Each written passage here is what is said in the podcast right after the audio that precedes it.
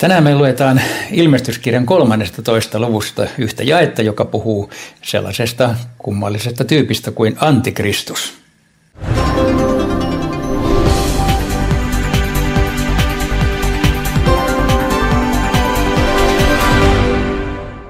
Ilmestyskirjan 13. luvun ja 11 kuuluu näin. Sitten näin, kuinka toinen peto nousi maan uumenista. Sillä oli kaksi sarvea kuin karitsan sarvet mutta se puhui kuin lohikäärme. Ja nyt, jotta me ymmärrettäisiin hiukan tälle tekstille taustaa, vaikka en mitään koko antikristusopetusta tässä annakaan, niin on hyvä tietää, että tässä 13. luvussa, niin kuin muuallakin ilmestyskirjassa, aika usein mainitaan tällainen sana kuin pedolle annettiin valta. Ja tämä sana annettiin on passiivimuoto, niin kuin kieliopista tiedämme. Kuka siis antoi? Jumala. Ja tämä on hyvin tärkeää koko ilmestyskirjan ymmärtämisen kannalta, että peto eikä kukaan muukaan tee mitään, ellei Jumala anna lupaa ja valtaa. Mutta keitä tässä tekstissä sitten ovat nämä Karitsan kaltaiset henkilöt, taikka tämä Karitsan sarvet ja lohikäärme? Nyt Karitsan sarvet ilman muuta tarkoittaa sitä, että se näyttää Kristukselta. Kristushan on karitsa ja tämä tekee tästä, tästä pedosta, mikä hän sitten lieneekään, tekee huolestuttavan.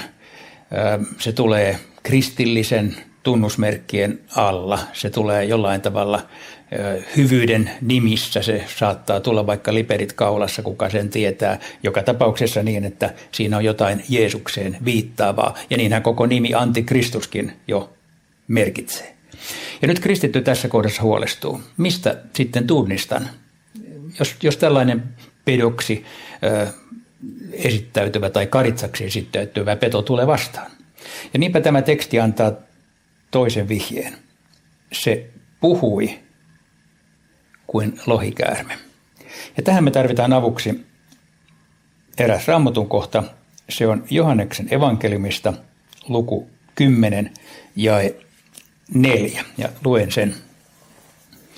Tässä puhutaan hyvästä paimenesta ja sanotaan, että äh, hän kulkee lampaitteensa edellä ja lampaat seuraavat häntä, koska ne tuntevat hänen äänensä.